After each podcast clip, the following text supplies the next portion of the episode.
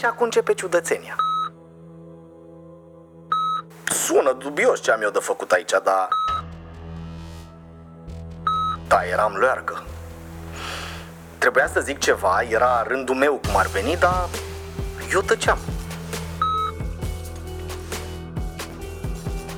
Da, cred că mă bag, dar cum fac? Murdar, primul podcast de ficțiune din România. Ascultă Murdar pe platformele de podcasting și murdarpodcast.ro. Prezentat de Vice.com.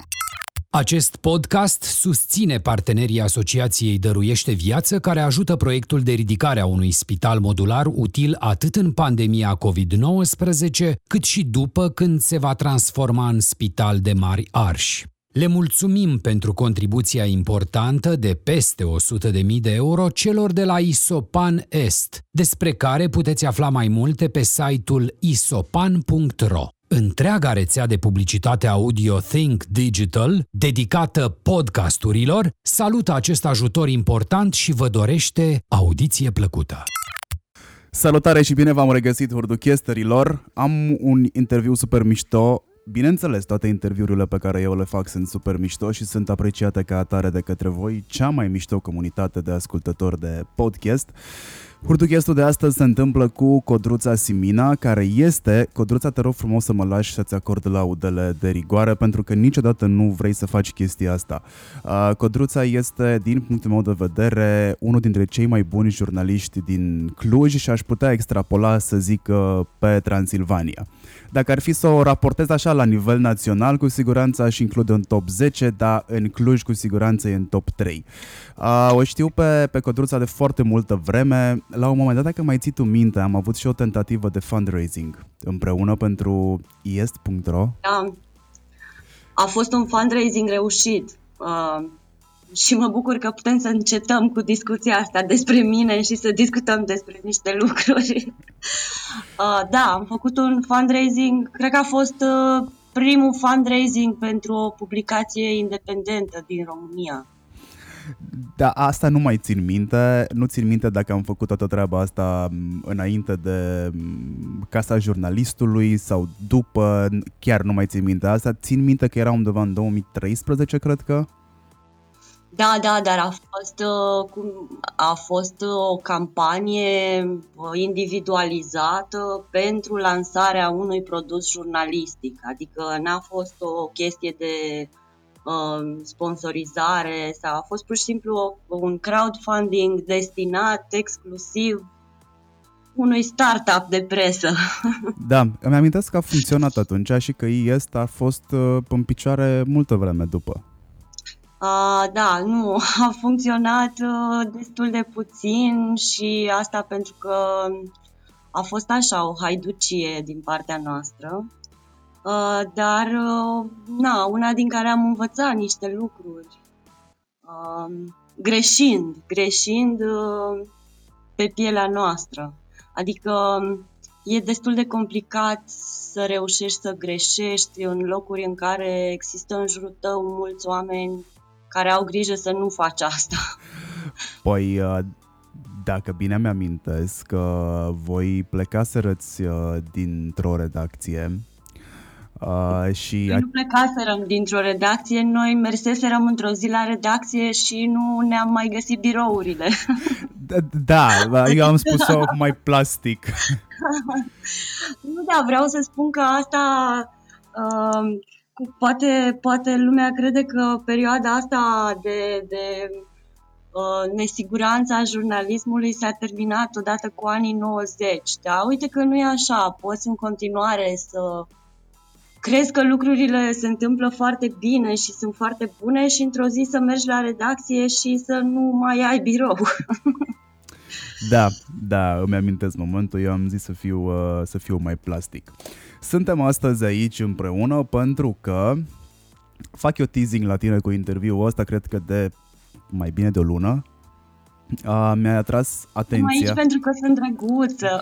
Tot timpul ai fost drăguță. Am fost și colegi de birou la un moment dat în TIF. Atunci am ajuns să te da. cunosc eu mai bine, să știi. Coordonam, coordonam ziarul, da, ziarul Aperitiful. festivalului.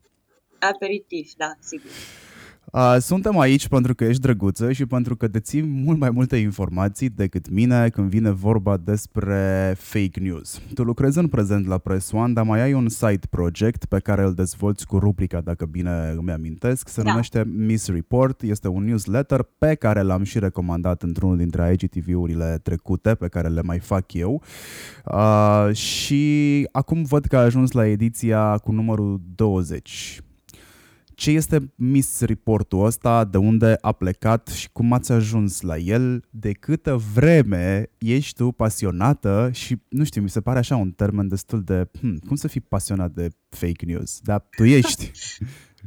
Eu sunt pasionată uh, de partea cealaltă a ideii și anume de adevăr, da? Ele sunt două capete ale aceleiași idei, dacă stai să te gândești. Um, hai să luăm așa. Um, de fapt, pe mine a început uh, să mă pasioneze subiectul ăsta, mă rog, nu, nu știam că o să ajung la, la forma asta a subiectului. A început să mă pasioneze undeva prin 2011, când uh, începuseră să apară toate site-urile de dacopați. Și țin minte că pierdeam nopți întregi uh, citind comentariile oamenilor de pe site-urile astea, care aveau niște materiale super fantasmagorice, nu știu, uh, uriașii de la Roșia Montană, uh, plăcile cu nu știu ce metale rare de la Roșia Montană și o conspirație și mi se părea fascinant că exista un public, cel puțin din perspectiva comentariilor pe care oamenii le lăsau, E, mi-am dat seama că era un public destul de mare care, uh, la care prindeau poveștile astea și mi se părea fascinant să înțeleg de ce. Și am, uh, na, am pierdut o grămadă de vreme mapând toate poveștile astea pentru că la un moment dat mi-am dat seama că ele merg cumva cam croite pe același calapod. Uh, și după aia Uh,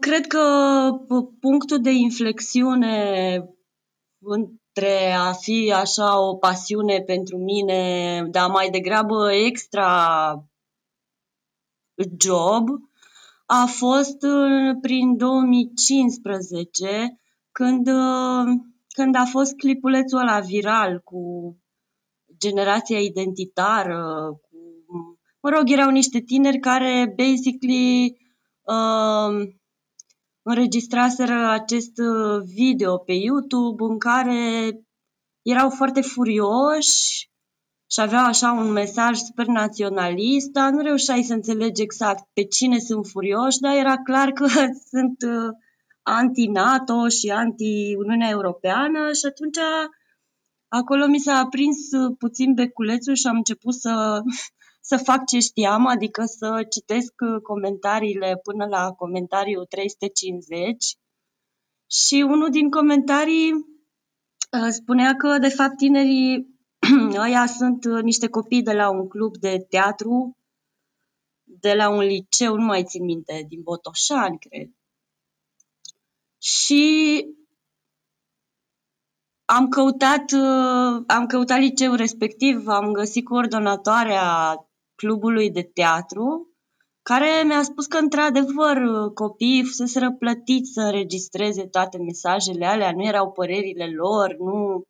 Dar uh, ție așa ți era prezentat video ăsta, ca și cum ar fi părerea unei generații. Și atunci mi-am dat seama că there's more to it și am făcut întâi subiectul ăsta, mă rog, l-am găsit pe cel care plătise copiii să înregistreze video, un consilier politic al PNL și mi-am dat seama atunci că, de fapt, nu știm ca jurnaliști să ne uităm în direcția asta și să ne dăm seama că e o plajă largă de subiecte într-o zonă pe care n-am mai definit-o sau n-am mai folosit-o jurnalistic până acum și că e o zonă foarte importantă pentru că ea se adresează cumva direct uh, felului în care noi ne construim realitatea. Putem spune că avem așa la orizont un nou, timp, un nou tip de investigație jurnalistică? Fact-checking-ul ăsta nu e chiar o chestie foarte simplă. Băi, da, în unele cazuri este o chestie simplă și în alte cazuri devine destul de complexă, dar până la urmă fact-checking-ul ăsta este ceea ce obișnuiam să numim acum 50 de ani jurnalism.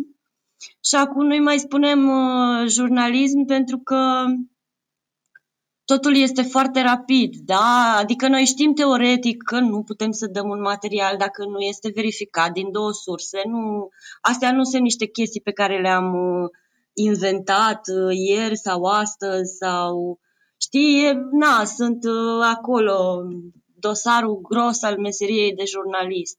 Da, foarte puțin jurnaliști mai fac asta. Și atunci, nu știu, mi se pare ca un soi de meta-jurnalismul ăsta cu fact-checking-ul. Că până la urmă faci ce ar fi trebuit să facă ziaristul ăla când a scris materialul. Mă rog, mai există și varianta în care materialul n-a fost scris de un ziarist. De fapt, asta se întâmplă în mare parte din cazuri.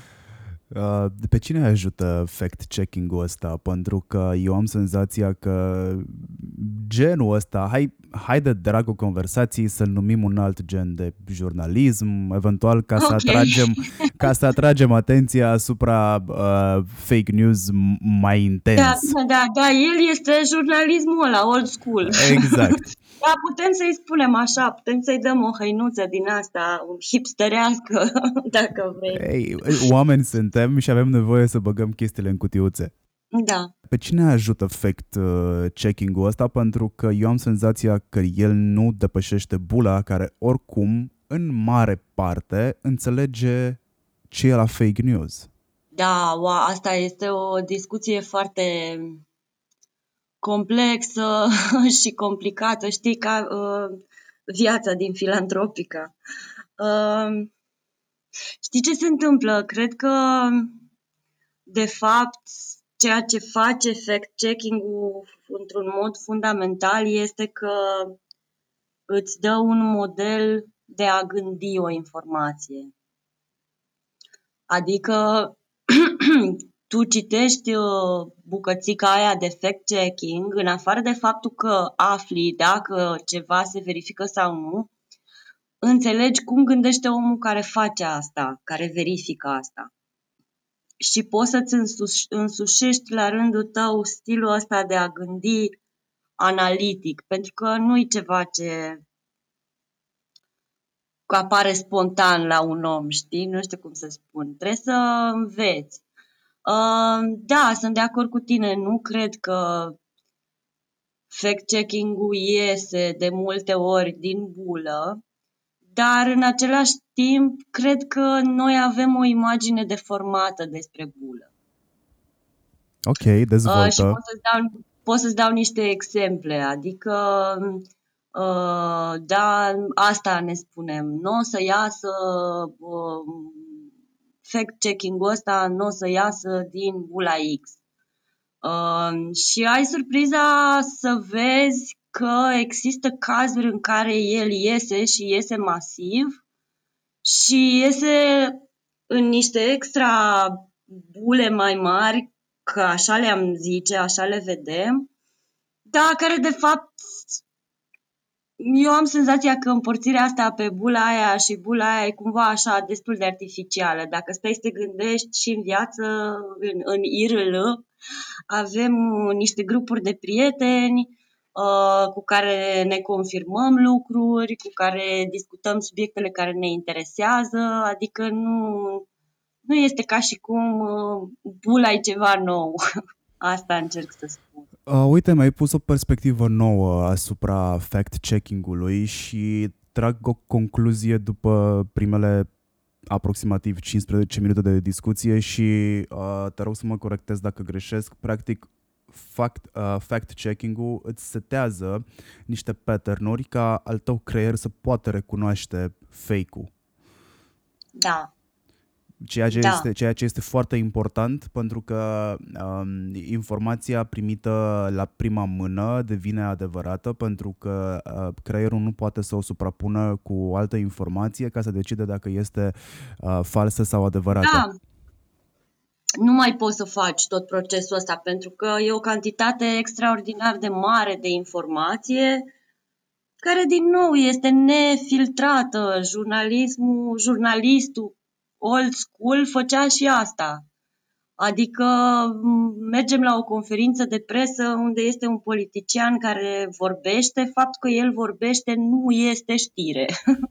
E doar, Dacă spune ceva uh, care poate să fie, uh, new- care este newsworthy, atunci da, este știre, dar asta nu se mai întâmplă acum. Acum orice politician care vorbește este o știre. uh, la radio, când eram la Radio Cluj, uh, eram trimis înapoi să m- eram trimis înapoi să obțin mai mult decât uh, ceva de la un talking heads. Ăștia care vorbesc non-stop se numesc talking heads în, uh, în, Da. în jurnalism. Um, în, până să te întreb cum funcționează, cum se fabrică, care e faza cu era post-adevăr, o, o să te întreb cui folosește fake news-ul, că eu cred că înainte de a continua cu restul discuției e bine să setăm Da, e bine să spunem asta. Uh, uh, păi uh, unei serii foarte lungi și nuanțate de actori uh, sociali și putem să o luăm așa, de la niște băieți care au, să zicem, niște site-uri de clickbait și încasează bani de pe platformele de publicitate pentru site-urile astea, Uh, continuând cu partide care își construiesc uh, campanii de manipulare și dezinformare a propriilor cetățeni, guverne, uh, țări și aici în general discuția merge înspre Rusia și în ultima vreme și înspre China, dar eu nu m-aș limita doar la aceste două țări. Uh, și în general uh, câștigă din toată treaba asta niște entități și niște oameni care vor să proiecteze o realitate alternativă asupra unui public țintă. De ce e, e Rusia exponentul uh, fake news? Bine, China urmează din spate și mm, e pe locul 2 pentru că nu prea știm o altă țară care să aibă viziuni comuniste sau să mm, oprească libera exprimare mm, uh, de orice fel. Uh, ele, țările sunt mult mai multe, dar astea sunt cele mai vizibile. Ce, America nu face fake news? Oh. ba da, da, e o diferență. Mă rog, n-aș vrea să, să... Adică ceea ce o să spun acum este părerea mea de jurnalist și nu are vreo valoare de expertiză sau ceva de genul ăsta. Adică aș vrea ca cei care ne ascultă să înțeleagă că s-ar putea să greșesc în ceea ce spun. Dar uh, uh, Rusia s-a prins prima de marele potențial pe care îl au rețelele sociale și a început să folosească asta, ei având na, o super tradiție în, în dezinformare și manipulare. Și în același timp a fost destul de complicat în prima fază Uh, să descoperi că se întâmplă asta, în primul rând pentru că eram cu toții niște uh, naivi, uh, drăguți, ca niște floricele pe Facebook, adică nu ne-am fi închipuit că poate să existe conturi false, uh, boți, uh, știi, nu, nu s-a gândit nimeni. De fapt, asta cred că este detaliul relevant. Nu a estimat nimeni suficient de corect cât de mult din percepția pe care o să o ai pe Facebook o să o duci cu tine și în, uh, în, uh, în viața reală, în realitate. Și în momentul în care o mare parte din percepția asta ți-o iei de pe Facebook, uh, terenul ăla începe să devină un uh, teren pe care o să se bată niște povești uh, pentru atenția ta. Nu știu dacă am fost suficient de... Dacă pentru mine nu erai și cu siguranță și pentru ascultătorii ești, aș fi insistat pe întrebarea asta. Drept urmare, o să mă duc către următoarea firească, ai zis de povești, și o să te întreb acum poveștile astea ce au în comun, dăm în linii mari niște idei. Ok, vrei să, vrei să ne referim puțin la uh, stilul clasic al Rusiei de a folosi tehnicile de dezinformare în online în ultimii ani. Da, let's go. Vrei să mă refer la asta? Da, hai să mergem cu asta. Ok, hai să, hai să începem cu asta. Păi, eu o să-ți spun, uh, cred că cel mai bine este să-ți spun cam ce am observat uh, din proprie experiență. Um, ce ce am observat cel puțin pe, pe parte de România este că uh, propaganda pro-Kremlin prinde destul de greu, uh, cel puțin uh, când vine din surse curate pro-Kremlin, adică Sputnik, de exemplu. Știi că Sputnik are o ediție care se numește România Moldova, dar care de fapt este pentru România, dar este un site uh, găzduit de un domeniu uh, înregistrat în Republica Moldova. Deci e așa o chestie foarte complicată. Și uh, ce pot să spun este că na, Sputnik încearcă să promoveze o serie de povești care spun așa, în primul rând, uh, narațiunea lor preferată este aia cu România, colonia Europei. Și um, care vine cu un corolar întreg de idei în care, din care mai afli și că, na, nu știu, um, străinii vor să ne fure resursele, um, Uniunea Europeană vrea să, mă rog, nu negociază cu noi uh, lăsându-ne să avem o postură de partener egal. Uh, nu știu dacă ții minte, pe vremuri a fost uh, o întreagă un întreg delir cu Uniunea Europeană care vrea să interzică usturoiul, adică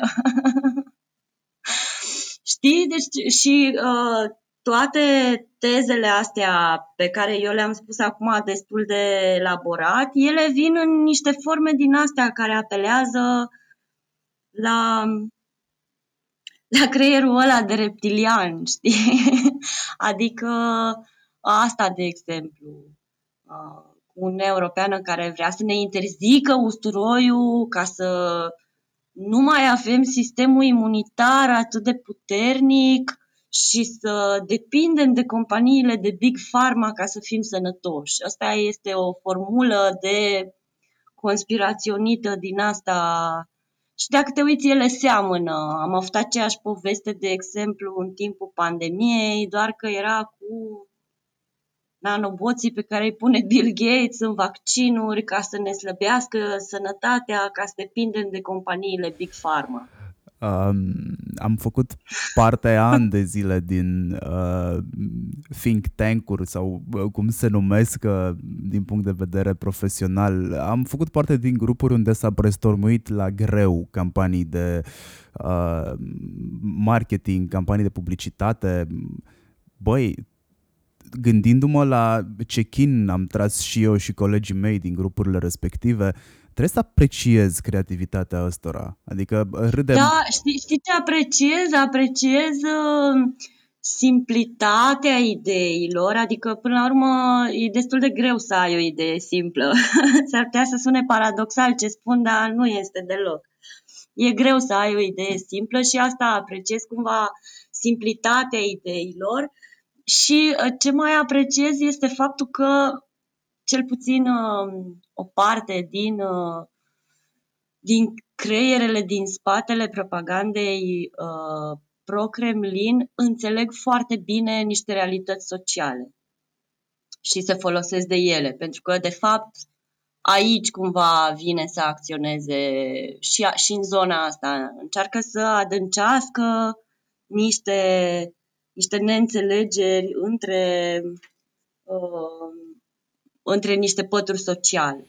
Deci, la, la faza cu usturoiul, oricât de mult te-ai gândit și oricât de bun ai fi în argumentare, eu cred că uh, n-are sens să te bagi că oricum e bătaie. Uh, n-ai cum să... n-ai cum să argumentezi pe asta cu e fake news, că în mintea, uh, în mintea oamenilor cărora le este adresată informația asta, e clar că e ancestrală povestea cu usturoiul egal imunitate, uh, forțele oculte vor să-ți dea usturoiul la o parte pentru că există o conspirație Big Pharma căruia, căreia uh, usturoiul... Întotdeauna, întotdeauna există o conspirație Big Pharma, asta pot să-ți spun.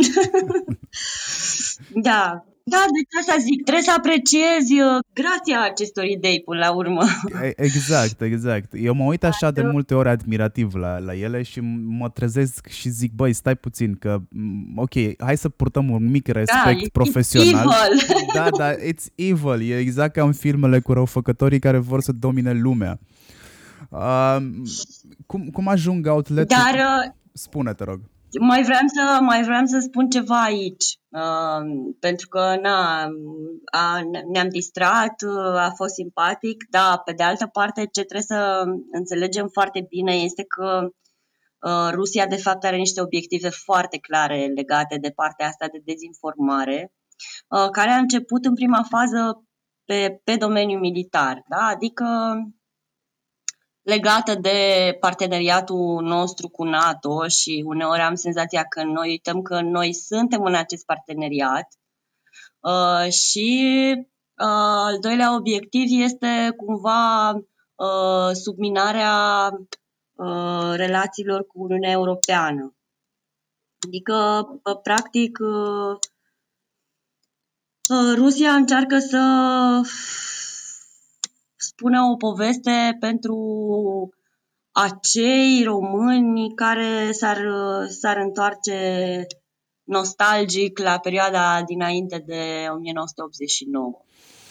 Adevărul este că sunt din ce în ce mai multe informații pe Facebook uh, care iau bucăți de istorie convenabilă din comunism și care este dată de-a dura până în fund la taxatoare, adică nu o să-i mai poți mm, ur- urmări uh, evoluția pentru că mm, există extrem de mulți nostalgici care preiau mesajul ăsta și îl dau mai departe. Uh, și uite așa zic eu că se ajunge la o ruptură socială. Um, fake news, din punctul meu de vedere, are drept scop până la urmă uh, un fel de război civil. Că nu este neapărat cu arme, că este un război civil în informații. Argument... Băi, uite, să, să știi că asta nu ai dreptate. Când spui nu este neapărat cu arme, mă rog, te referi la arme fizice. Exact. Dar el este niște arme foarte bine acordate și uh, și da, este un război, adică știu că sună așa, uh, suntem doi geeks care stau uh, pe net și povestesc despre un război cu cuvinte. Uh, cât de scary poate să fie asta? Uh, poate să fie foarte scary.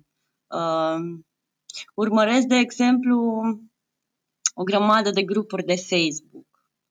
Uh, și am descoperit uh, am descoperit acest grup uh, de QAnon România. Da. Uh, băi, este un uh, fel de nazism, doar că în, în loc să în teza nazistă, din teza nazistă s-a scos cuvântul evrei și s-a pus cuvântul ocultă și cam asta este toată povestea. Uh, este, nu știu, războiul duce, războiul ăsta din, uh, din uh, realitatea virtuală, care este un termen foarte fain, care mi se pare așa un paradox. Uh. Adică războiul din realitatea virtuală va coborâ la un moment dat în realitatea reală și nu o să ne placă. Eu uh, cred de foarte multă vreme și poate că am discutat deja pe tema asta face-to-face și nu mi-amintesc exact, dar eu cred de ani, de zile, că nu mai putem face diferența între realitate offline și realitate virtuală. Pur și simplu ce se întâmplă în online este extensia existenței noastre în, în offline. Facem abstracție de foarte multe ori de faptul că în momentul în care noi am lăsat telefonul din mână sau am închis laptopul, existența, avatarul nostru, existența noastră continuă să existe uh, da. Cumva independentă. Uh, tu intri în control cu ce se întâmplă acolo abia când intri din nou în online. Dar dacă ai lăsat telefonul din mână sau te-ai deconectat de la net, aia nu înseamnă că tu nu mai existi acolo, tu nu mai ești acolo. Uh, Uh, și eu nu, eu nu sunt de părere că putem face în momentul ăsta, adică o facem de dragul conversației, știi cum am zis, hai să băgăm jurnalismul ăsta într-o cutiuță de dragul conversației, hai să băgăm într-o cutiuță și realitate virtuală plus realitate reală, uh, ca să putem face diferența între ele. Uh, cum ajung outleturile media uh, respectabile să preia informații false? Uh, foarte ușor. Uh, acum, vorbind despre cazul României, uh, redacțiile sunt destul de mici pentru că, mă rog, dacă în afară de televiziunea română, care are o redacție imensă, în general vorbim de redacții mici și vorbim de o presiune foarte mare asupra oamenilor de a livra, de a livra, de a livra informație. Uh, este destul de greu să obții informație oficială pentru că pentru că funcționează foarte complicat uh, relația cu autoritățile publice, pentru că nu mai respectă aproape nimeni legea 544 privind liberul acces la informațiile de interes public. Și atunci se creează vidul ăsta de uh, un gol în spațiu informațional, ca să-i spun așa, care se va umple imediat. Adică, așa, din reflex, nu trebuie să... Asta se va întâmpla, se va întâmpla un reflux, spațiul ăla se va umple și uh, apare o știre și vezi că este virală pe Facebook și o să vrei, nu știu, să dai de pildă și tu în jurnalul tău de știri de la televizor.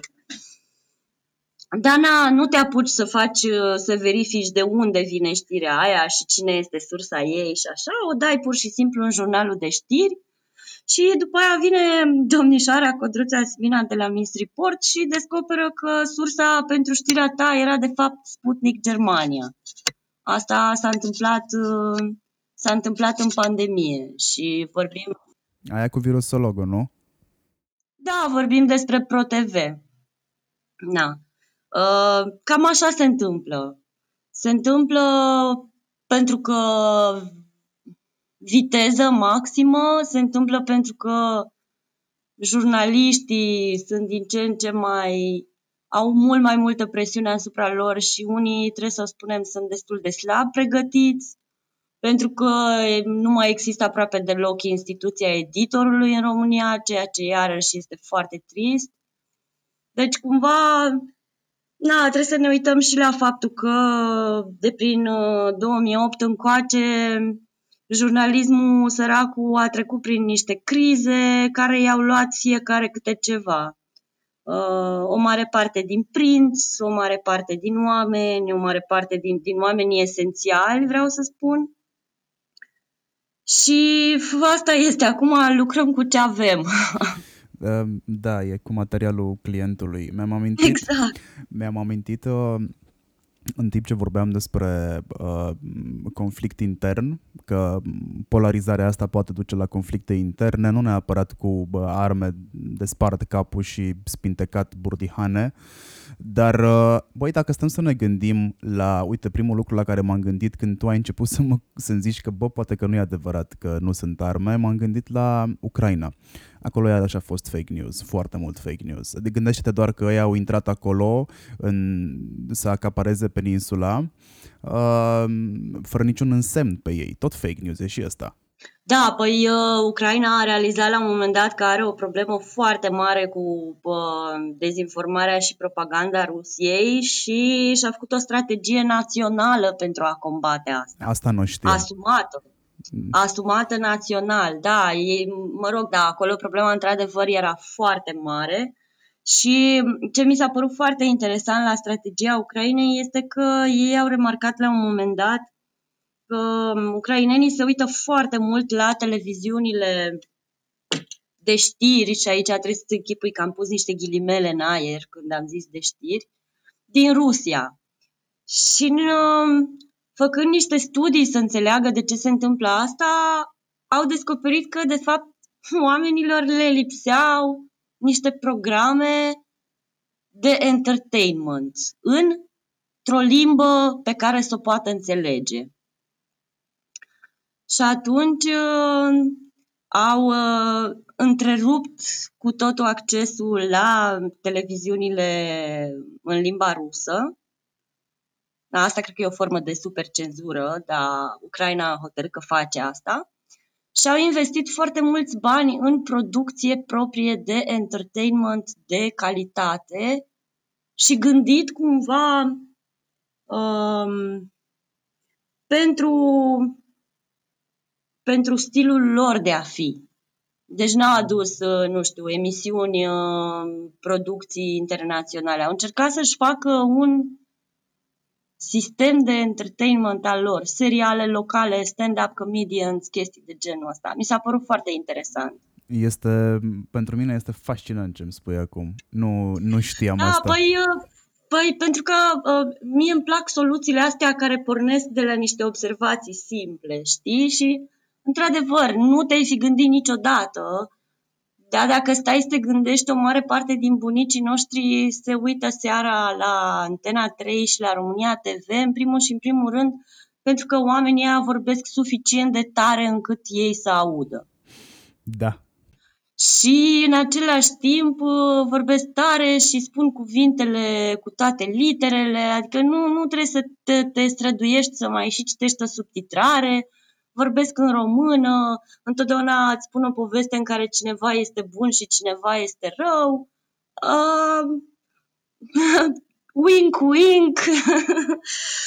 Cred că e, e o funcție uh, pe care uh, nu ne-am gândit, dar de fapt este o mare parte din, uh, din ea este entertainment și nu informare. Tot timpul am spus că dacă ai învățat basmul în școală și te raportezi doar la succesiunea de evenimente și întâmplări din Aleodor Împărat, dacă iei toate pinpointurile alea și le transformi Iată. și le transformi într-o narațiune în orice domeniu vrei, tu vei câștiga tot timpul. Iar chestia asta am testat-o eu pe în proiecte pe care le-am avut și au funcționat și pe comunicare cu bugete aproape zero. Pur și simplu funcționează. E așa, funcționează. Uh, am avut, uh, na, am studiat foarte mult chestia asta pentru că, din nou, mi se pare fascinant ce se întâmplă, ce face o poveste în capul nostru, de fapt.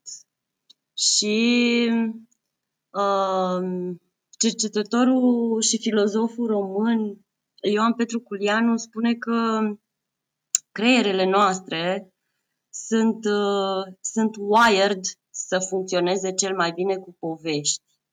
Și cea mai mare poveste pe care o știm și care funcționează este religia.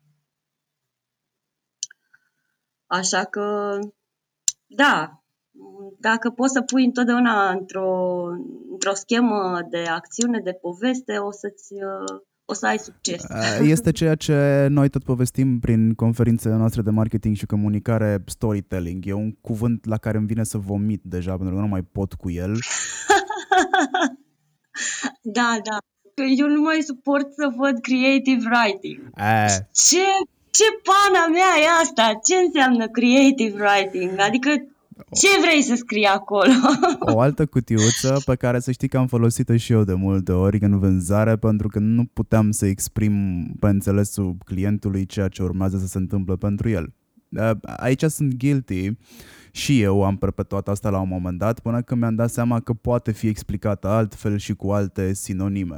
Eu nu mai pot cu povestea cu, povestea cu storytelling-ul pentru că Uh, băi, îți trebuie minimul de research și minimul de documentare ca să înțelegi că uh, poveștile um, frații Grimm, you name them, nu contează care sunt autorii, sunt cele care ne setează încă de la, din primii ani de viață diferența între bine și rău. Noi suntem educați by default de către povești. Acește povești ne și setează niște, uh, niște obiective. Niște și principii da. și obiective, da? Că toți spunem că fetele vor să se uh, mărite cu prințul pe cal alb, uh, băieții vor să fie zmei și așa mai departe. Astea sunt înrădăcinate de când lumea, poveștile alea spuse în peșteră și desenate, uh, care acum sunt deschise de către uh, arheologi, tot povești spuneau, tot niște traiectorii trasau și așa mai departe.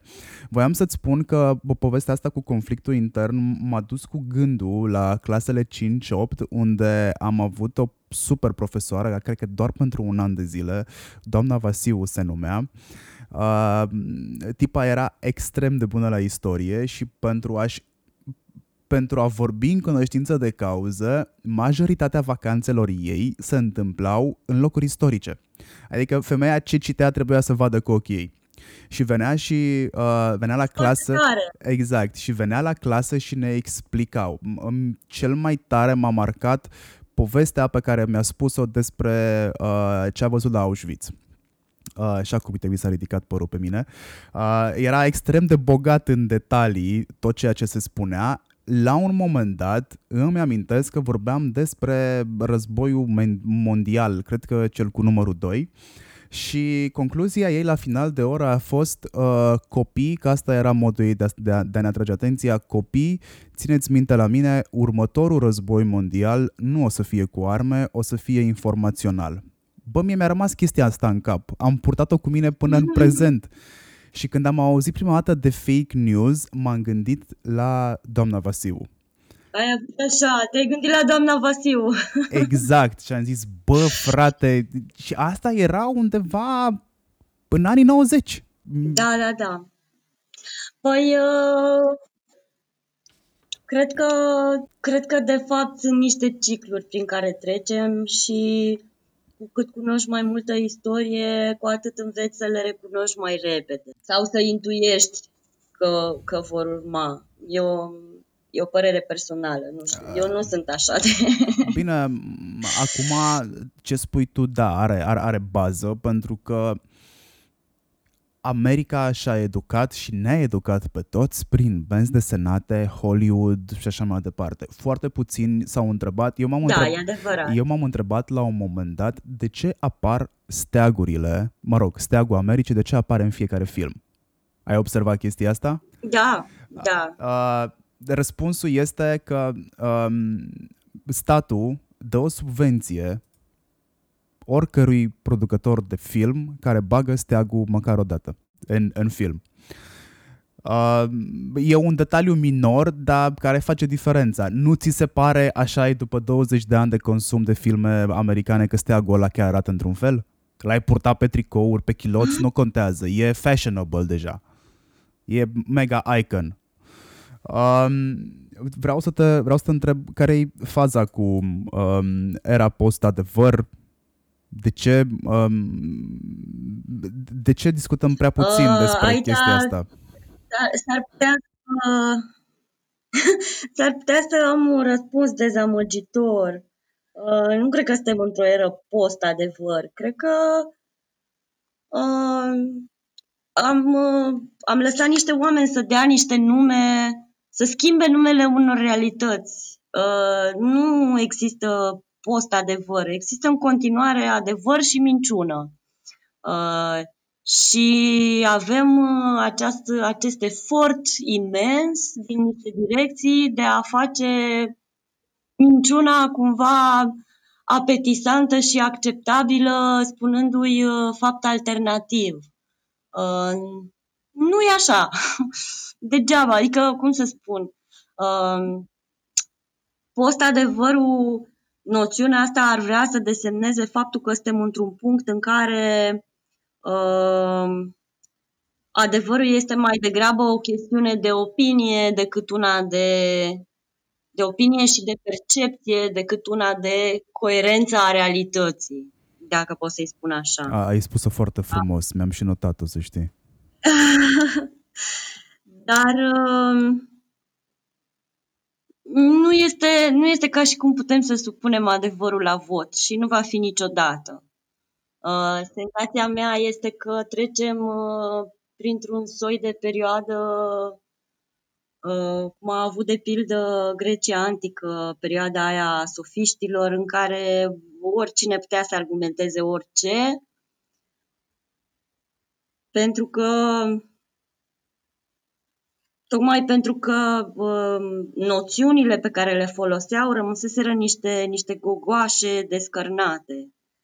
Uh, cred că mai avem și o largă pătură de cercetători uh, iși uh, de umanioare în universități care au o pasiune teribilă să dea nume și cred că, în general, este o super pasiune să dai nume care încep cu post. Eu cred că uh, ele nu desemnează ceva uh, în consistența calității dezvoltării umane, ci sunt ca, nu știu, metafizica lui, lui Aristotel.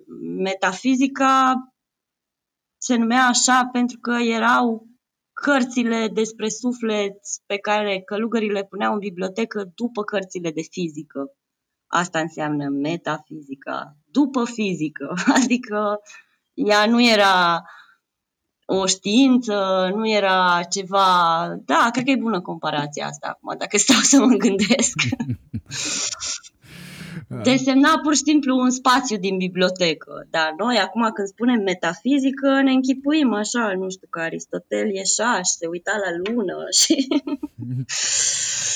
Oricum era da. ceva meta și meta sună bine, orice mai adaug. Da, da, da, exact, exact.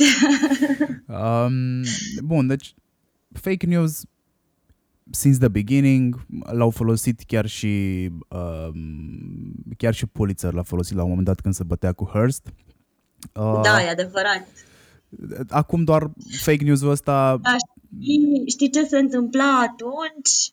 Nu aveai uh, internetul și, mă rog, internetul ca nu aveai rețelele sociale și smartphone-urile care să-ți permită să fii în permanență conectat. Exact. Deci fake news acum, sau mai bine zis, um, Stai că aveam, mi-am, mi-am notat aici cum se numește în română fake news. Am o problemă cu englezismele. Um...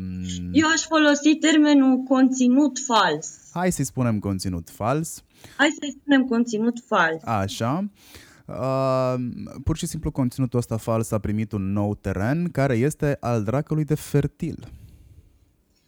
Pe de o parte fertil și pe de altă parte Păi, hai să recunoaștem că sunt zone pe care nu le cunoaștem. Adică uh, nici eu și nici tu nu știm, de exemplu, care este algoritmul din spatele funcționării Facebook. Putem doar să-l deducem. Uh, putem să deducem o parte din el și să ne lăsăm mintea să completeze cu lucruri, uh, cu intuiții bune cealaltă, dar s-ar putea să nu fie așa. Uh, acum Acum câteva săptămâni a fost uh, investigația asta, cred că în Wall Street Journal, uh, cu niște, niște jurnaliști descoperiseră acest document care arăta că Facebook știa încă din, de prin 2016 că algoritmul lor este construit de așa natură încât să creeze polarizare și disensiune, să favorizeze extremele. Ceea ce dacă stai să te gândești este destul de logic. Da. Dar um, în condițiile în care algoritmul ăsta favorizează asta, uh, toți suntem acolo, toți avem opinii, uh, trăim în niște democrații, um, am început să mă întreb și cred că e un subiect foarte bun de dezbatere ăsta. Ce, ce face rețeaua socială regimului politic în care eu trăiesc?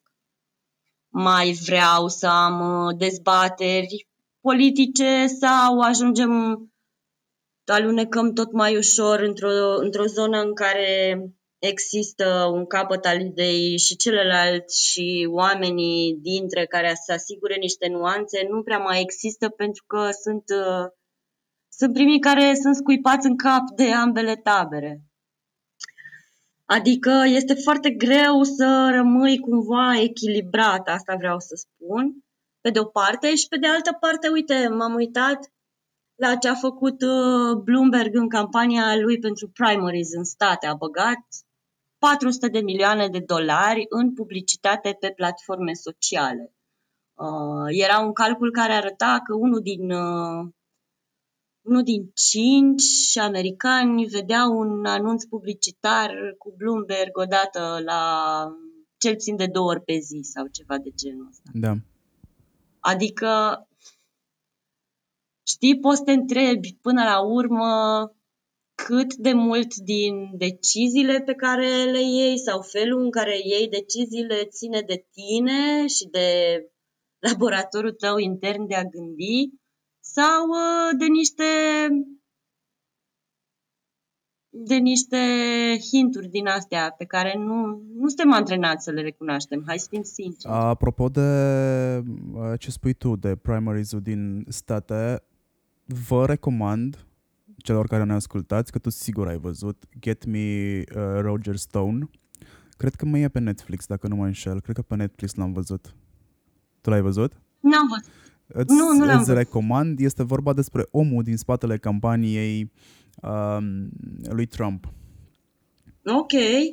Uh, omul, este, om, om, omul este un om, adică de la nivel profesional m-a dat pe spate. Înțelege foarte bine publicul căruia îi se adresează, nu are nicio problemă cu a striga primul hoțu, pentru că dacă face chestia asta și uite, asta s-a întâmplat și în perioada de guvernare a PSD-ului. PSD-ul a fost concentrat ca ani de zile să strige primul hoțu către celălalt care de fapt n-a făcut nimica, ca celălalt să n-aibă timp să facă absolut nimic altceva în afară de a se disculpa în continuu. Um, și pe lângă asta mi-am amintit că am în bibliotecă o carte care este fix pe subiectul nostru, că am ajuns acum la uh, regimuri politice, democrație uh, viciată de rețele de socializare. Se numește Democracy Hacked și este scrisă de Martin Moore.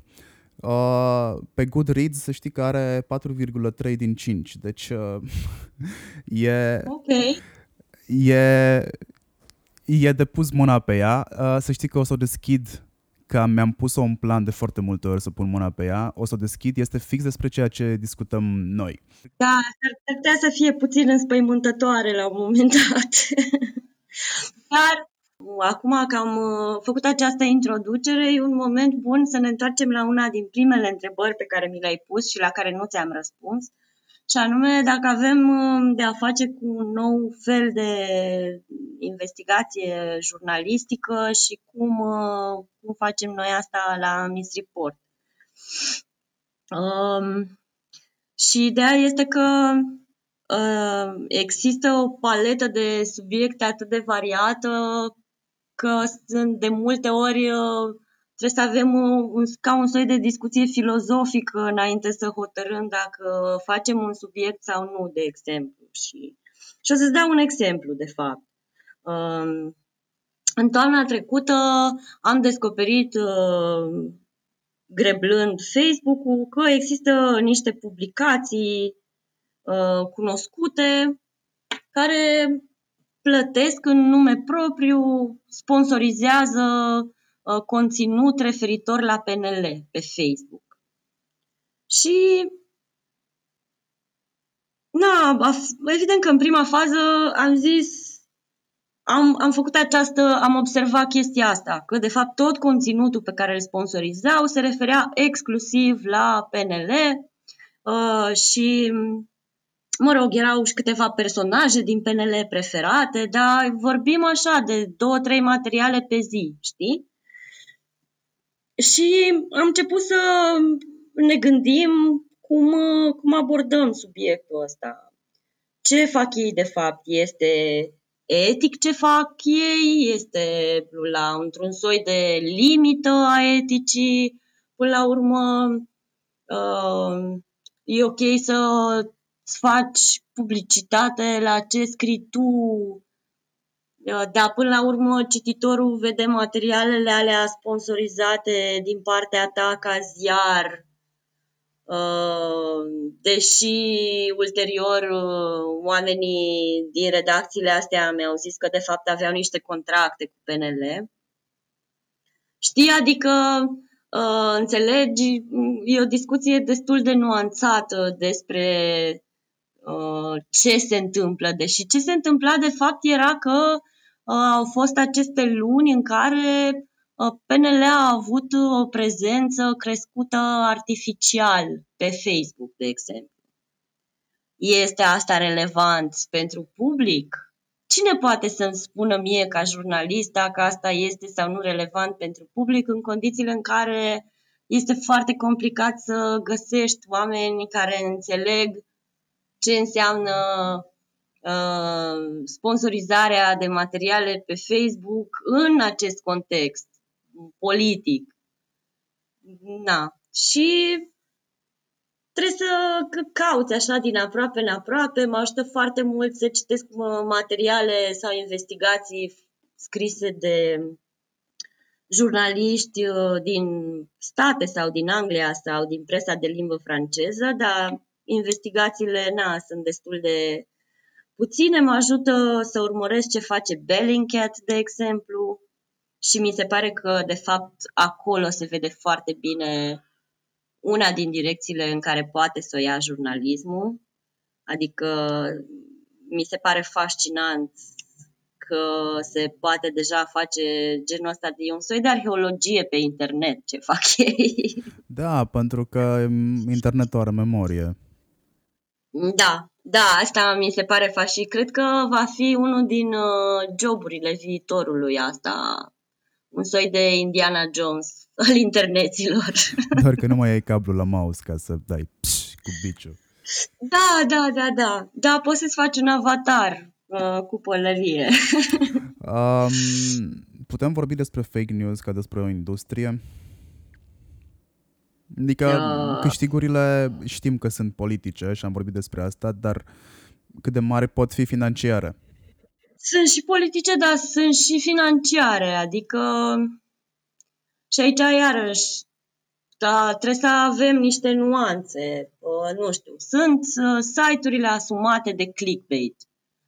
Atâta timp cât uh, ele se mențin în zona asta a subiectelor verificate și verificabile, dar au niște titluri de clickbait, uh, nu poți să le pui pe același calapod cu alte site-uri care au și clickbait, au și conspirații, au și, nu știu, cum să scap de cancer cu tinctură de pufuliță mică. Uh, Adică, na, există niște, niște marje între care ne mișcăm.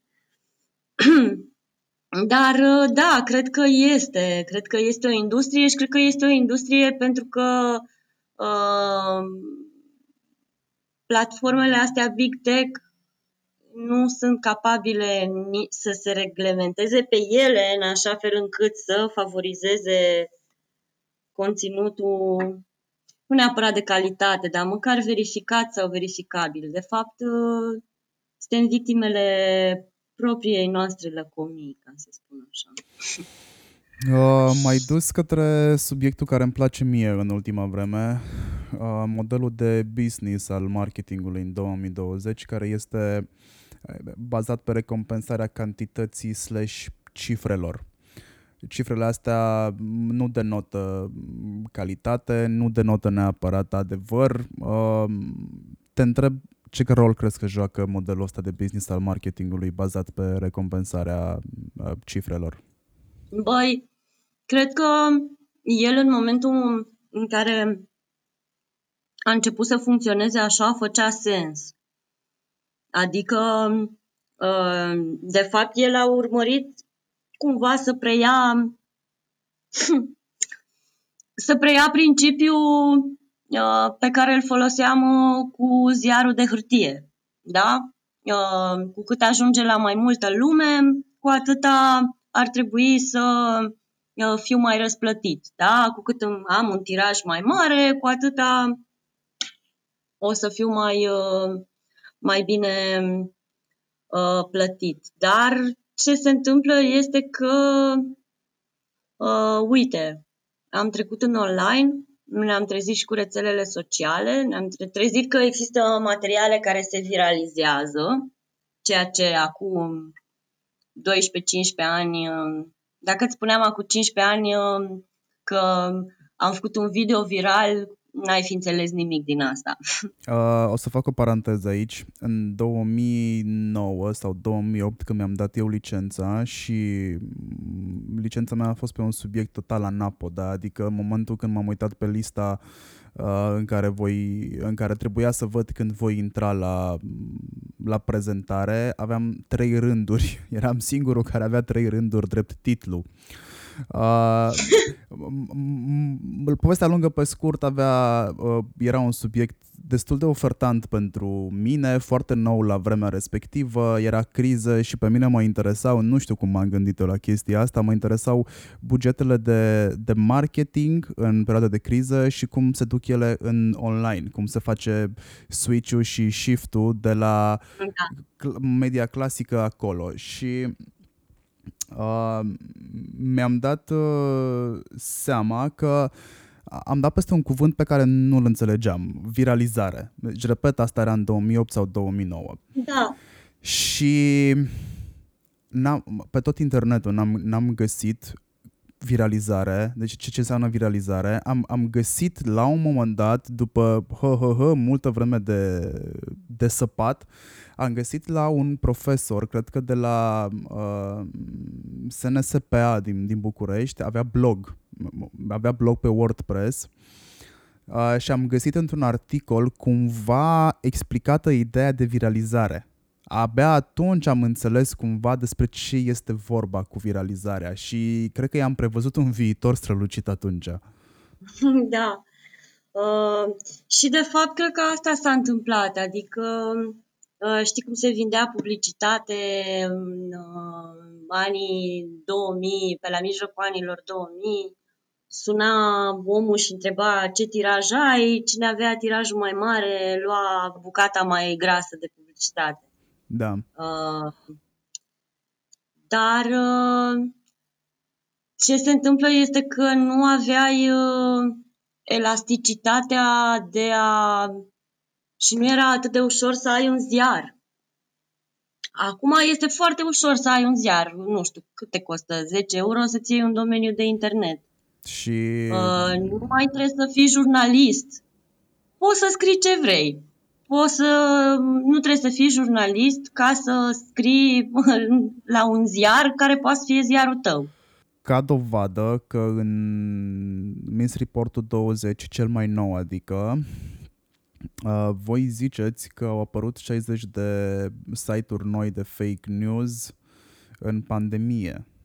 E mult. Da, păi cred că s-a prins foarte multă lume că e un moment în care o să uh, prindă orice, orice mizerie publicată cu niște ingrediente de viral și asta înseamnă bani. Adică vreau să-ți spun și apropo de asta.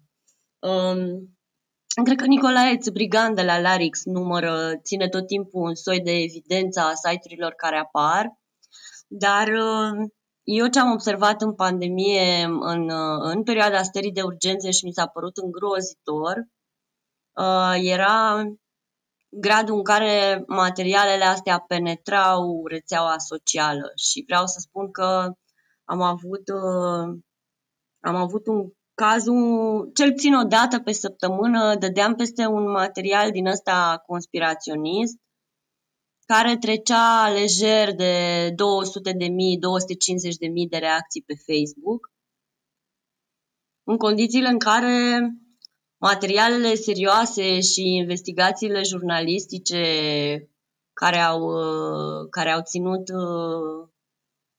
care au fost cele mai citite în perioada pandemiei mergeau până undeva la 20-30 de mii de reacții pe Facebook. Adică, Houston, we have a problem. Uh, voi ziceți aici că la ora actuală avem active peste 300 de astfel de platforme care promovează discursul Rusiei sau al Chinei. Uh, vă recomand și vouă celor care ne ascultați să vă abonați la Miss Report vă puteți duce în press1.ro, în meniu aveți uh, dezinformare și fake news și cred că acolo, dacă bine mă amintesc tu, ajută-mă, Codruța. A, nu, este, te poți abona la Miss Report dacă intri simplu pe newsletter.missreport.ro Perfect. Uh, o să vă las link și în descrierea uh, podcastului. Um, hai să ne mutăm puțin atenția către rețele de socializare, adică mai aplicat, hai să vorbim despre scandalul Twitter, Trump, Facebook, branduri. Uh, să știi că l-am urmărit uh, cu atenție deosebită uh, o vreme, pentru că mi s-a părut interesant cum s-a poziționat Twitter din start. Uh, și mi s-a părut uh, interesant felul în care a fost văzută poziționarea lui în state. Uh, mă rog, și pentru câțiva editorialiști pe care îi citesc, pe care m-am obișnuit să-i citesc, uh, eu cred că uh, Facebook had it coming. adică ei au zis de la început că ei nu vor să se, mă rog, Mark Zuckerberg a spus că nu vrea să se erigeze în acest uh, om care decide ce este adevărat și ce nu este. Uh, ceea ce pot să înțeleg este o, este o misiune foarte nobilă, dar uh, în momentul în care tu ajuți, de fapt, uh, antivaxerii și să se întâlnească și cei care cred că pământul plat e plat să se întâlnească, Uh, deja ai o responsabilitate față de societate și trebuie să ți-o asumi. În primăvară de vreme, Mark Zuckerberg uh, a avut uh, niște discuții cu comisarul european Vera Jurova, în care și mi s-a părut așa o poziție foarte interesantă uh, oferită Europei. Um, Zuckerberg i-a spus lui Jurova, reglementați-ne voi. Faceți-ne voi un set de reguli. Păi, nu așa funcționează, știi? Adică, cumva, mi se pare că întotdeauna compania asta a încercat să paseze toate responsabilitățile și să, să-și păstreze o imagine din asta de um, oare cum să-i spunem, fata fata împăratului roșu din poveste, care era așa și călare și pe jos și îmbrăcată și dezbrăcată și... Na, și cred că într-un final felul ăsta de a, de a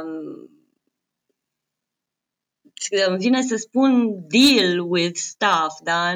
felul ăsta de a reacționa uh, la ceea ce, ce ai făcut Uh, cred că într-un final a dus la, la chestia asta în care marile companii uh, anunță că își, își retrag sau își suspendă pe o anumite perioade bugetul de marketing pentru Facebook. Uh, cred că nu, nu trebuie să ne ambalăm prea tare, că e vorba de puține companii, chiar dacă numele lor sună are rezonanță pentru noi. Dar uh, cred că este prima dată când, uh, când Facebook este pedepsit, ăsta cred că este cuvântul potrivit, când Facebook este pedepsit pentru lipsa de responsabilitate pe care a afișat-o și a aplicat-o de ani de zile. Twitter cum crezi că s-a poziționat? Uh, eu cred că, mă rog, acum ar fi absurd să spun eu cum s-a gândit Twitter, dar ei cred că au luat atunci o decizie cu nuanțe politice și o decizie care, pe de altă parte, uh, este un statement pentru o companie, știi? Și-au, uh, și-au asumat, și-au asumat statementul ăsta că uh, îi vor uh, de fapt, cu asta a început. Twitter i-a pus o etichetă, că nu știu cum să folosesc în limba da. română, labeled. I-a pus lui Trump o etichetă de fact-check pe o postare.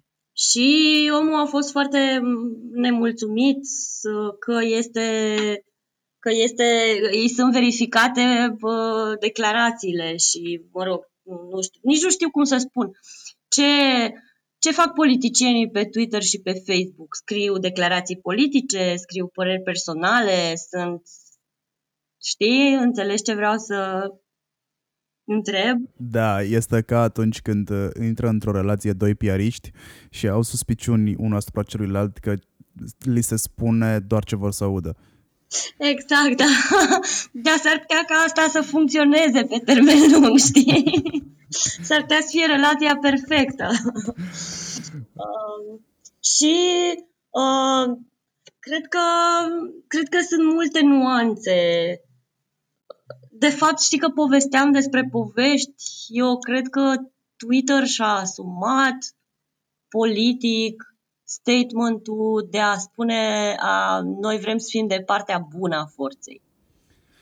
Am simțit și eu că este acolo un, un bias. Um, eu am observat o tendință a rețelelor de socializare, a rețelele de socializare care sunt mai mici decât Facebook sau care încearcă să muște dintr-o felie a Facebook, uh, vin și se poziționează în, în, în raport cu Facebook după două criterii. Unu, vezi TikTok care a zis că spre deosebire de Facebook ei nu fac eduri politice. Era clar da. un băț în fund pentru, da. pentru Facebook. Ăștia la alți vin și zic uh, noi știm că Facebook nu face fact-checking pentru că au declarat de nenumărate ori că nu vor să fie arbitrii adevărului și ai minciunii, atunci venim noi și ne poziționăm ca o rețea safe, deși puteam să facem mai repede, dar nu știam cum, să zicem. Bine, astea sunt, uh, astea sunt și niște ipocrizii din partea Facebook, că nu le-a cerut nimeni să devină niște arbitri ai adevărului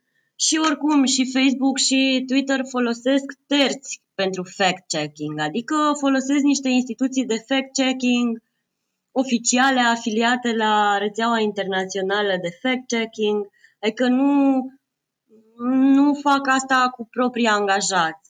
Dacă, nu știu dacă ai văzut uh, cum îți apar um, cum îți apar postările pe care, pentru care Facebook adaugă, de exemplu, uh, recomandarea să citești mai multe, mai multe da. facts da. despre asta.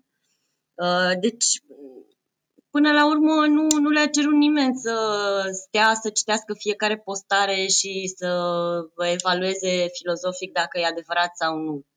Uh, pur și simplu li s-a cerut să trateze cu responsabilitate niște probleme care, care coboară, din nou asta spun, coboară în realitatea uh, reală care ni se întâmplă când închidem calculatorul și vedem că na, oamenii se vaccinează din ce în ce mai puțin, avem uh, focare de rujeolă din ce în ce mai dese și consistente. Știi, adică trebuie să fii cumva responsabil. Cred că Marshall McLuhan a zis asta cu uh, The medium is the message. Da. și atunci dacă tu ești mediu, trebuie să fii responsabil și pentru mesaj. Mie mi s-a părut o discuție foarte interesantă, um, cea care a apărut, cred că prin 2018, când au fost audierile în, uh, în congres, dacă nu mă înșel, ale lui uh, Zuckerberg. Uh, cel momentul care ne-a dat cele mai multe mimuri cu el. Da, da. Uh, în perioada aia, dacă îți mai amintești, Facebook pica pe, pica pe zile, adică treceau două, trei da. zile, pica Facebook, picau două da. și așa mai departe. Și s-a ajuns la o discuție de genul, băi, nu e ok, trebuie să vă asumați responsabilitatea inclusiv pentru chestia asta.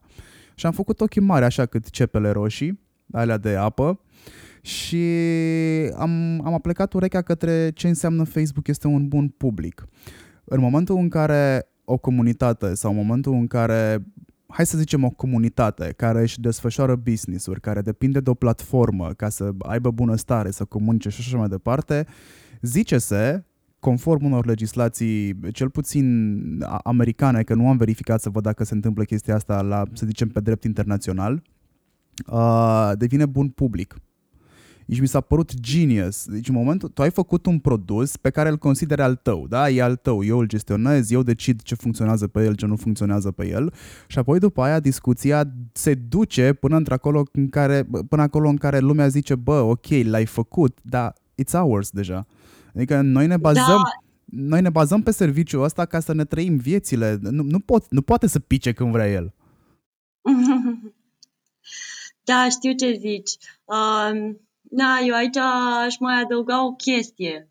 Uh, și cred că e o nuanță pe care trebuie să o spunem pentru că întotdeauna când putem să numim foarte bine situațiile în care suntem, asta, numirea asta corectă ne ajută și să trecem la rezolvarea unor probleme.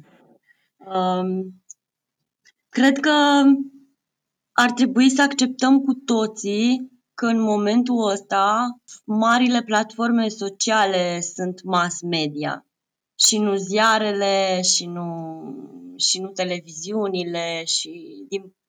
cred că asta s-a întâmplat. Marile platforme sociale au devenit mass media. Dacă vrei să întrebăm orice adult peste 45 de ani de unde și ia informațiile, nu o să-ți spună niște ziare, o să-ți spună de pe Facebook sau de pe Twitter, mă rog, în România mai puțin.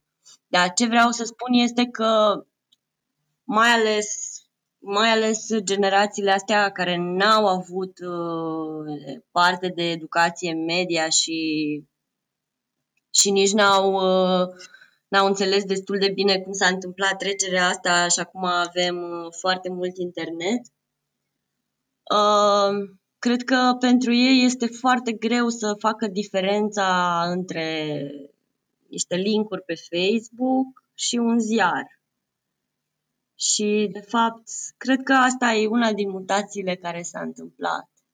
Um, acum acestea sunt mass media și când zic mass media mă gândesc la definiția veche a mass media. Da, pot să zici de dragul informației. Păi, na, este vorba de uh, mijloace de comunicare care ajung uh, la un public cât, cât mai mare. În momentul ăsta, cred că publicul ăla cât mai mare este, este al uh, platformelor sociale. Practic, mijloc de informare în masă. This is it. Exact. Da. uh, uh, fake news prin influencers? Ai văzut că se întâmplă? Uh, da, da. Uh, stai puțin că aveam un exemplu. Uh, este un băiat pe care îl cheamă domnul Rimă. Da. Domnul Rimă... Este flic uh, de la, de la Zoo. Ok. Cred că ne referim la aceeași persoană, dar te rog frumos să verifici ca să... avem niște nume de oameni, vă rog, uh, glumesc. Flick, Dar, uh, Flick domnul Rimă de la Zoo, nu? Da, el te referi. Da, Flick domnul Rimă a avut în pandemie uh, niște... Cred că a postat uh, o fotografie uh, în care s-a plâns de tăierea pădurilor, dar fotografia era de fapt de undeva din Ucraina, nu din România și s-a atras atenția foarte repede și reacția lui a fost că eș, și oricum acolo unde a fost făcută fotografia asta există problema. Ah, super. What about it? Da, exact, da, da. Uh, și cred că uh, am mai văzut un studiu făcut uh, pe SUA, tot în timpul, în timpul, mă rog, în primăvară, și au avut și ei o formă de, de lockdown în timpul lockdown-ului, uh, că marile televiziuni se luptau cu influencerii din SUA încercând să îi oprească pe cei din urmă să mai promoveze narațiuni false. Și a fost foarte dureros pentru că printre acei influencer se afla Woody Harrelson și am luat-o așa ca pe un afront personal. Ah, da, pentru că tu ești fan uh, Woody? Da, pentru că este un actor care îmi place foarte mult. Mi se pare că e super versatil și are așa o carismă excelentă. Dar dacă împrăștie și fake news, trebuie să eu reconsiderăm am, această imagine. Eu am luat eu am renunțat de ani de zile să mai dau share articolelor pe rețele de socializare. Eventual, după ce mă documentez mai temeinic decât media, îmi dau eventual cu părerea, dar nu mai dau linkuri. Uh, pentru că am luat-o de foarte multe ori și mă consider uh, trăinuit, bine trăinuit pe segmentul ăsta dar am ajuns la concluzia că cu un fake news toți suntem datori. O pici, pici în plasă oricât de trăinuit ai fi, pentru că narațiunea este bună, pentru că toate pleacă de la un sâmbure de adevăr, pentru că dacă n-ar pleca de acolo, da. nu s-ar înrădăcina foarte bine. Și până la urmă ajungi să fii tu promotor al fake news-ului, nu că, l-aș, nu că aș scuza un Woody Harrelson sau... Oamenii ăștia au nu, niște... Se... Oamenii ăștia au niște... gets to you, așa e. Oamenii ăștia au niște PR în spate, adică nu vorbim despre vedetele autohtone de la noi care nu prea știu exact ce înseamnă public relations sau ce înseamnă să ai un om care să-ți verifice postările sau să-ți dea peste degete când faci tâmpenii. Uh, dar ăia acolo lucrează la un alt nivel. Da, hei, da. și ei au Olivia Stera lor. Uh, ajută-mă, te rog frumos și spunem cum o cheamă. Uh, și ea în continuare roluri foarte bune și are și a construit un trus de media de uh, fai, cum o cheamă? Gwyneth Paltrow? Ah, Gwyneth Paltrow, da, fata cu lumânările parfumate. Exact, exact. O să spun doar atât.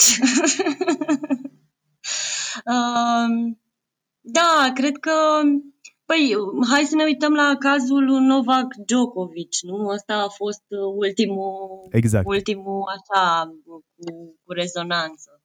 Uh, până la urmă, de fapt, cred că trebuie să înțelegem că mass media în toate formele ei, de fapt, uh, ne schimbă percepția și ne schimbă felul în care ne alegem eroii. Cred că și asta face. Și faptul că niște oameni au foarte mult succes și sunt de succes, nu trebuie să însemne automat și că ei sunt uh, de o calitate intelectuală excepțională sau de o calitate morală neîndoielnică, ci pur și simplu că au găsit niște, niște nici nu vreau să le spun scurtături, că cred că unii muncesc foarte mult pentru asta.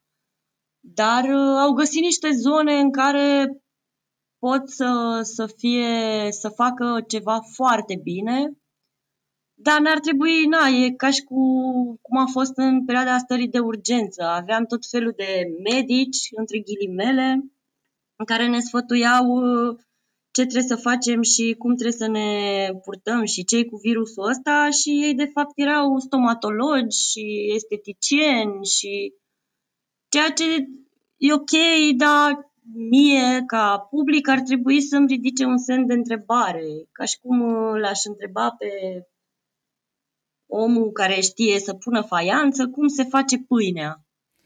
Uh, băi, nu știu ce să zic aici. Cred că dacă ai atins o seringă o dată în viață, poți să dai sfaturi medicale.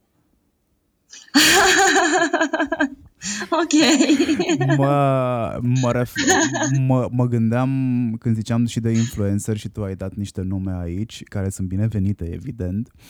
Uh, dacă știi ceva despre Acum eu nu știu cât de nou val este de fake news sau vechi, dar am, am început să văd din ce în ce mai multe fete care bagă soft porn pe Instagram și... Ah, da. Este așa, un soi de divizia româncuțe vii. Ceva de genul, da.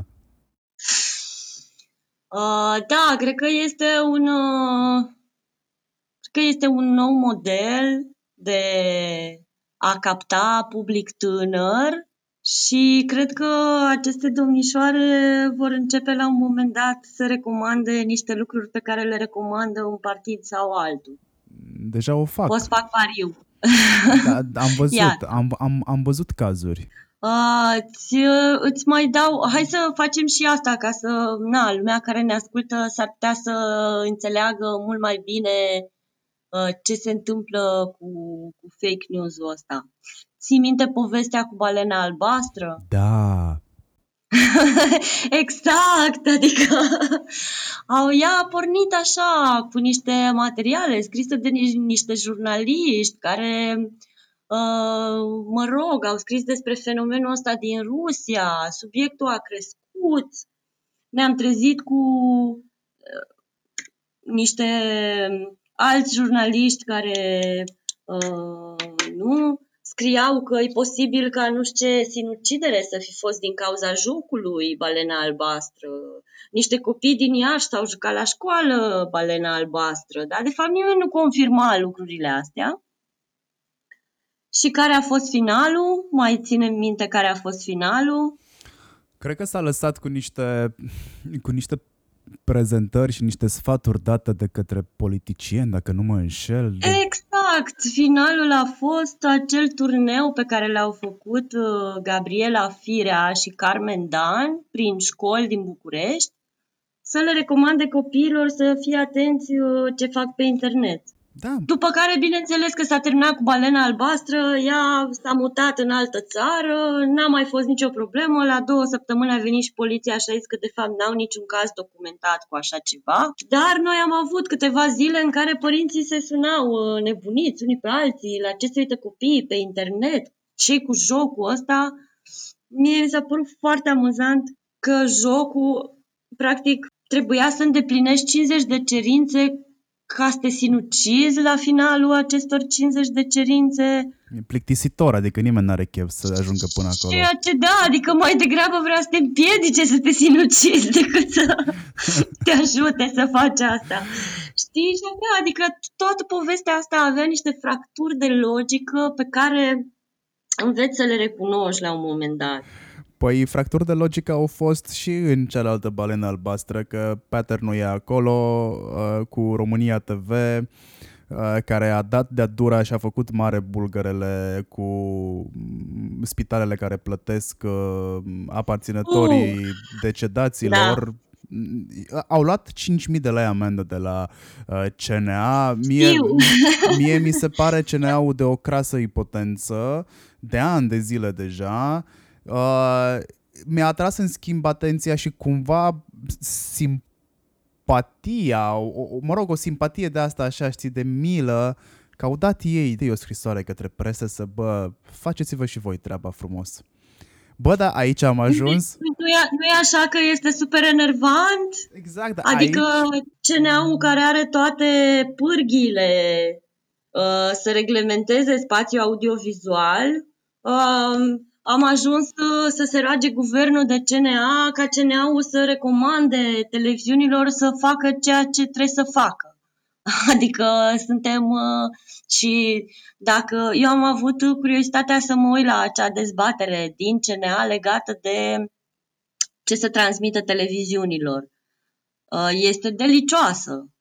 Sunt niște doamne acolo care discută despre, ok, poți să dai la televizor o, cam orice, dar nu chiar prostii de genul ăsta. Ah, okay. Adică asta, asta era terminologia folosită, știi? Ce să mai nu era, nu era absolut nimic Adică oamenii ăștia cumva și-au asumat că televiziunea nu mai este jurnalism și nu se mai face pe principiile jurnalistice.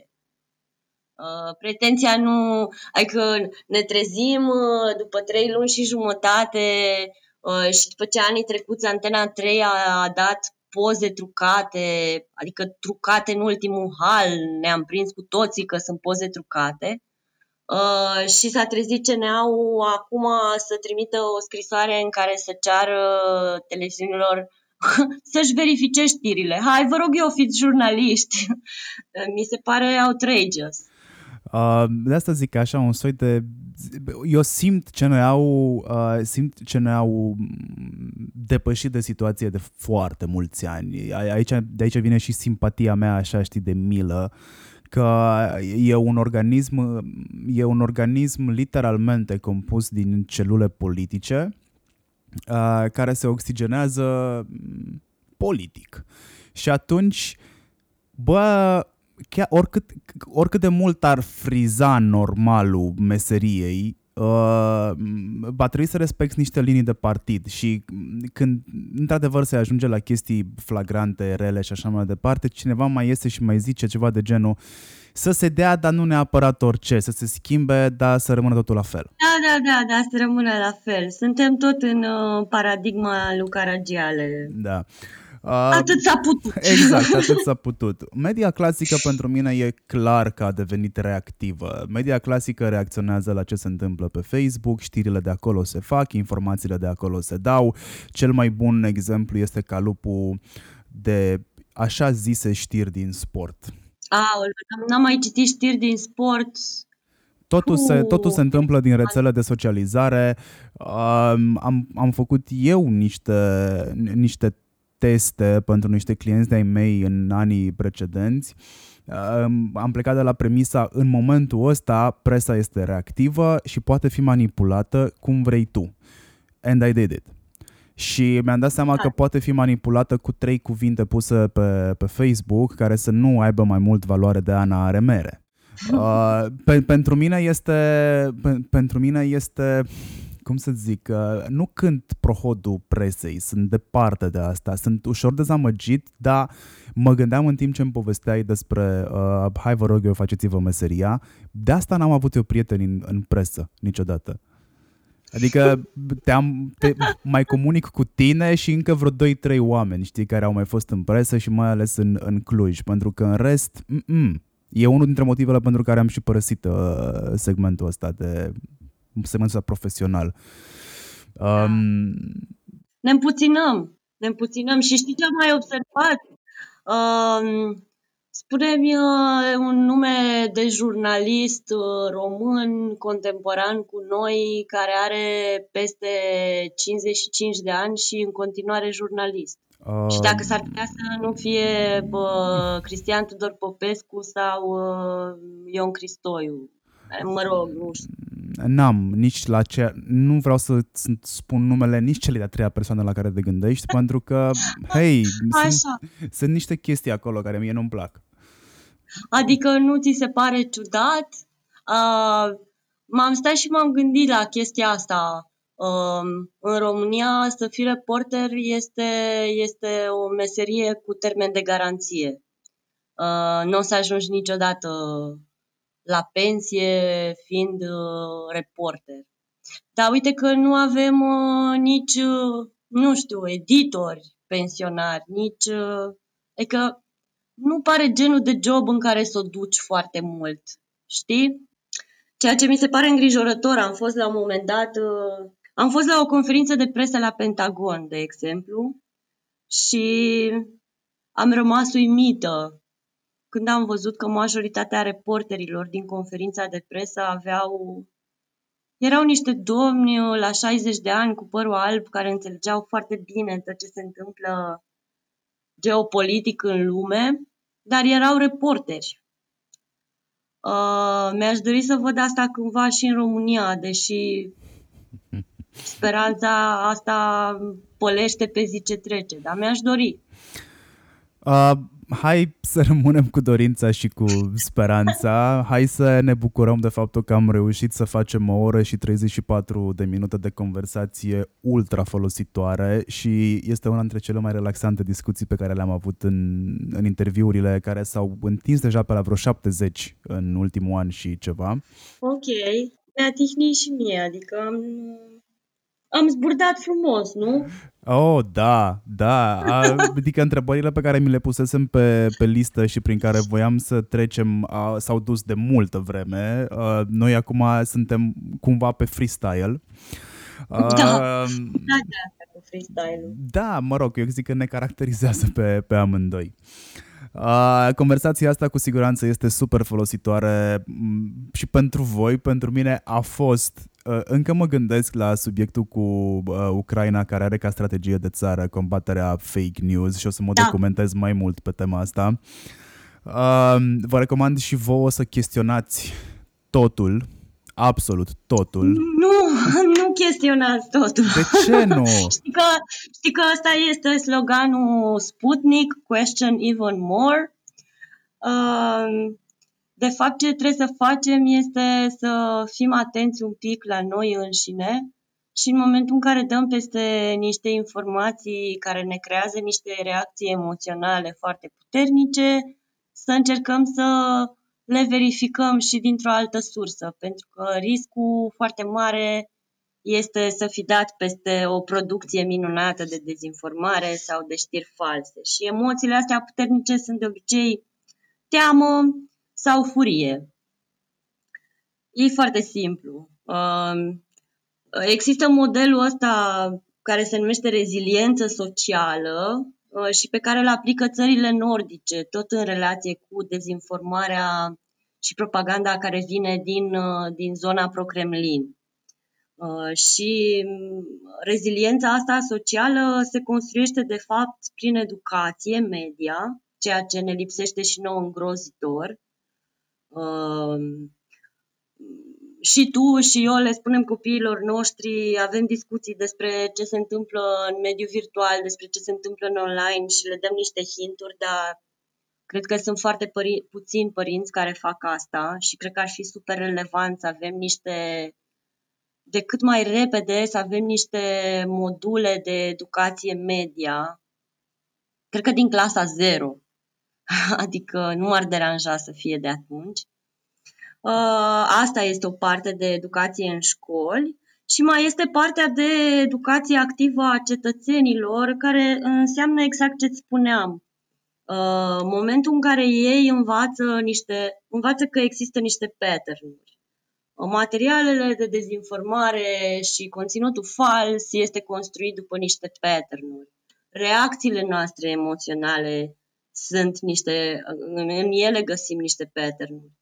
De fapt, asta, asta este modelul țărilor nordice, să recunoaștem pattern-urile astea și să trăim cu ele, să învățăm mai degrabă să ne controlăm propriile reacții în, în relație cu materialele astea și să le ignorăm, uh, materialele, nu propriile reacții, și să încercăm să le împingem undeva la exteriorul atenției noastre.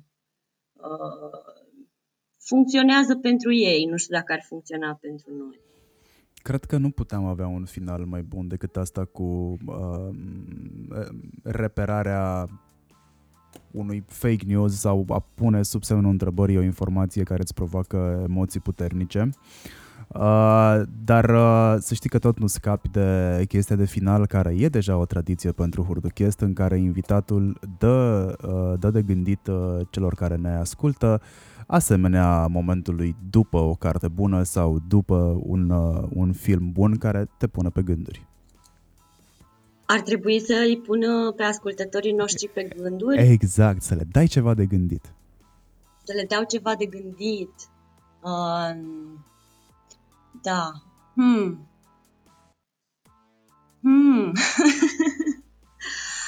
Cred că cred că ar fi foarte relevant pentru unii dintre ei să încerce să se uite în lista lor de prieteni de pe Facebook și să încerce să identifice conturile false cu care sunt prieteni.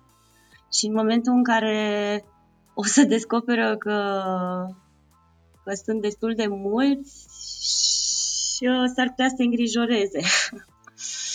Asta ar, ar fi una. Um, alta cred că ar fi oarecum să-i punem pe gânduri pe ascultători. Hai că mai pus pe mine pe gânduri deja cu conturile astea. ok, înseamnă că merge. Um, da, asta cred că ar fi o experiență interesantă pentru fiecare. Uh, eu i-am luat la puricat și am descoperit uh, cu uimire că sunt, uh, wow, am descoperit și niște troli politici. deci, cred că e un experiment interesant pe care poate să-l facă fiecare. Să-și revadă lista de prieteni. Mm, da, cu siguranță. Asta e o chestie pe care o încurajez și ori de câte ori am ocazia. Dar uite, am mai pus pe gânduri la asta pentru că eu, deși am fost atent în cei 12 ani de stat pe Facebook uh, cu cine mă însoțesc, sunt șanse foarte mari să fi scăpat cineva foarte bine deghizat pe vremea în care nu prea știam eu foarte multe detalii de genul ăsta. Exact, da, de atunci. Sunt prietenii noștri de atunci. Exact. Um, Codruța, îți mulțumesc foarte mult pentru timpul pe care mi l-ai acordat astăzi și pentru că ai acceptat invitația mea și pentru că ai fost atât de relaxată într-o conversație atât de complicată. Uh, Îți mulțumesc tare mult și eu. Să știi că eu sunt relaxat în general. E, de parcă nu te ști. Uh, vă da. puteți abona la, la Miss Report în linkul pe care vi-l las în descriere. Este newsletter.missreport.ro Marian Hurduca sunt eu, voi sunteți uh, hurduchesterii, cei mai, as- cei mai ascultători uh, uh, podcasteri. Uite că am făcut o glumă veche decât lumea cu radio Uh, dați mai departe. Hai, hai zi, hai zi că ți era dor de radio. Da, de asta să știi că a apărut până la urmă podcastul ăsta. De asta și uh, încă un argument puternic pe care l-am avut uh, a fost uh, că uh, podcastul a început într-o perioadă în care nu mai aveam disponibilitate mentală să mai citesc cărți. Mă simțeam extrem de vinovat din cauza asta pentru că nu aveam de unde să-mi iau altă informație decât din social media pe care o filtrasem, bineînțeles, ca un habotnic ce sunt, dar uh, mi-am dat seama că dacă nu pun mâna pe o carte sau dacă nu port niște discuții uh, argumentate sau contraargumentate cu niște oameni mai deștepți decât mine, care sunt mai buni pe anumite domenii decât mine, o să rămân prost. Și am zis, dacă tot o să fac chestia asta, uh, dacă tot o să vorbesc cu oameni, că îmi pusesem în plan chestia asta, n-ar fi bine să mai dau informația asta și altora, să ne deșteptăm așa într-un grup mai, mai mare, nu știu, hai să o fac sub formă de podcast. Și uite așa a apărut uh, podcastul în care ai apărut și tu acum. De frica, nice. de Africa de a nu rămâne prost. uh, da. Să știți că acum m-a apucat din nou de citit cărți, chiar dacă trag foarte mult de ele, hei, citesc, da? Uh, bine, eu am o problemă cu faptul că noi consumăm foarte multă informație și tu și eu, nu știu cum gestionez toată povestea asta, dar... Uh, da. Uh, eu am... Uh mi-am dat seama că am nevoie de cel puțin o zi pe săptămână în care să nu în care nu mă uit uh, pe nicio rețea socială, nu citesc nicio știre, nu pur și simplu mă detașez complet de toată lumea asta uh, și încerc să citesc și să gătesc și să uh, ies să alerg în parc, de exemplu. Um, mi-am dat seama că îmi face foarte mult bine în cap și la relația cu mine. Uh, și în același aș mai face o, o precizare pe lângă ce ai spus tu. Pe lângă că consumăm foarte multă informație, noi consumăm și foarte multă imagine. Iar faptul că consumăm mai degrabă imagine decât text sau audio uh, ne face să ne imaginăm mai puțin niște lucruri.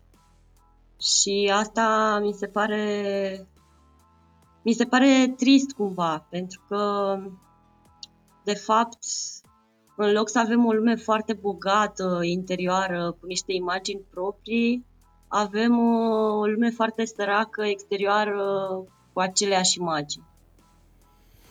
Da, este o chestie pe care am observat-o la, la noile generații. Um, care au nevoie de zgomot foarte mult în jur, ca să nu se simtă singuri, care trebuie să vadă chestii, cărora le este foarte greu, dar foarte bine le prinde momentul în care se detașează de, de device-uri și de zgomotul din jur și încep să-și folosească imaginația. Eu o mai trimit pe Mara uh, în camera ei să se mai joace și cu imaginația. Am avut... Uh... Da, este foarte bine. Co- nu, uh, niciun copil n-a murit niciodată de la plictiseală. Exact, exact. Dați mai departe interviul ăsta, după cum spuneam, dați steluțe pe Apple Podcast și subscribe dacă încă nu ați făcut-o, dați follow pe Spotify, Uh, lăsați și un review și dați-mi mesaje, puteți să-i dați mesaje și Codruței, atât timp cât nu sunteți fake friends, dați-i mesaje Codruței. Uh, o găsiți pe Facebook, uh, o găsiți în press1.ro. Uh, Um, cred că pe Facebook ești cea mai activă, nu cred că stai pe alte rețele, așa Nu, nu stau pe alte rețele, nu am timp și cred că am și îmbătrânit. Adică, uite, vezi, despre asta n-am zis nimic, dar crezi că o să mai fie cineva pe Facebook peste 10 ani? Da, o să mai fie. O să fim tot noi. ok, tot noi, asta da. Da. Bine, oricum... Că mă uit de pildă la Mara mea, care nu are niciun fel de interes nu, legat de această Într-adevăr, uite, Mark, care este teenager, este interesat de Instagram mai mult și, uite, mai mult de Twitter, poate, decât de Instagram. Uh, iar Mara, uh, ori de câte ori ar prinde TikTok în mână, l-ar mânca cu pâine. Ok, iată. Da.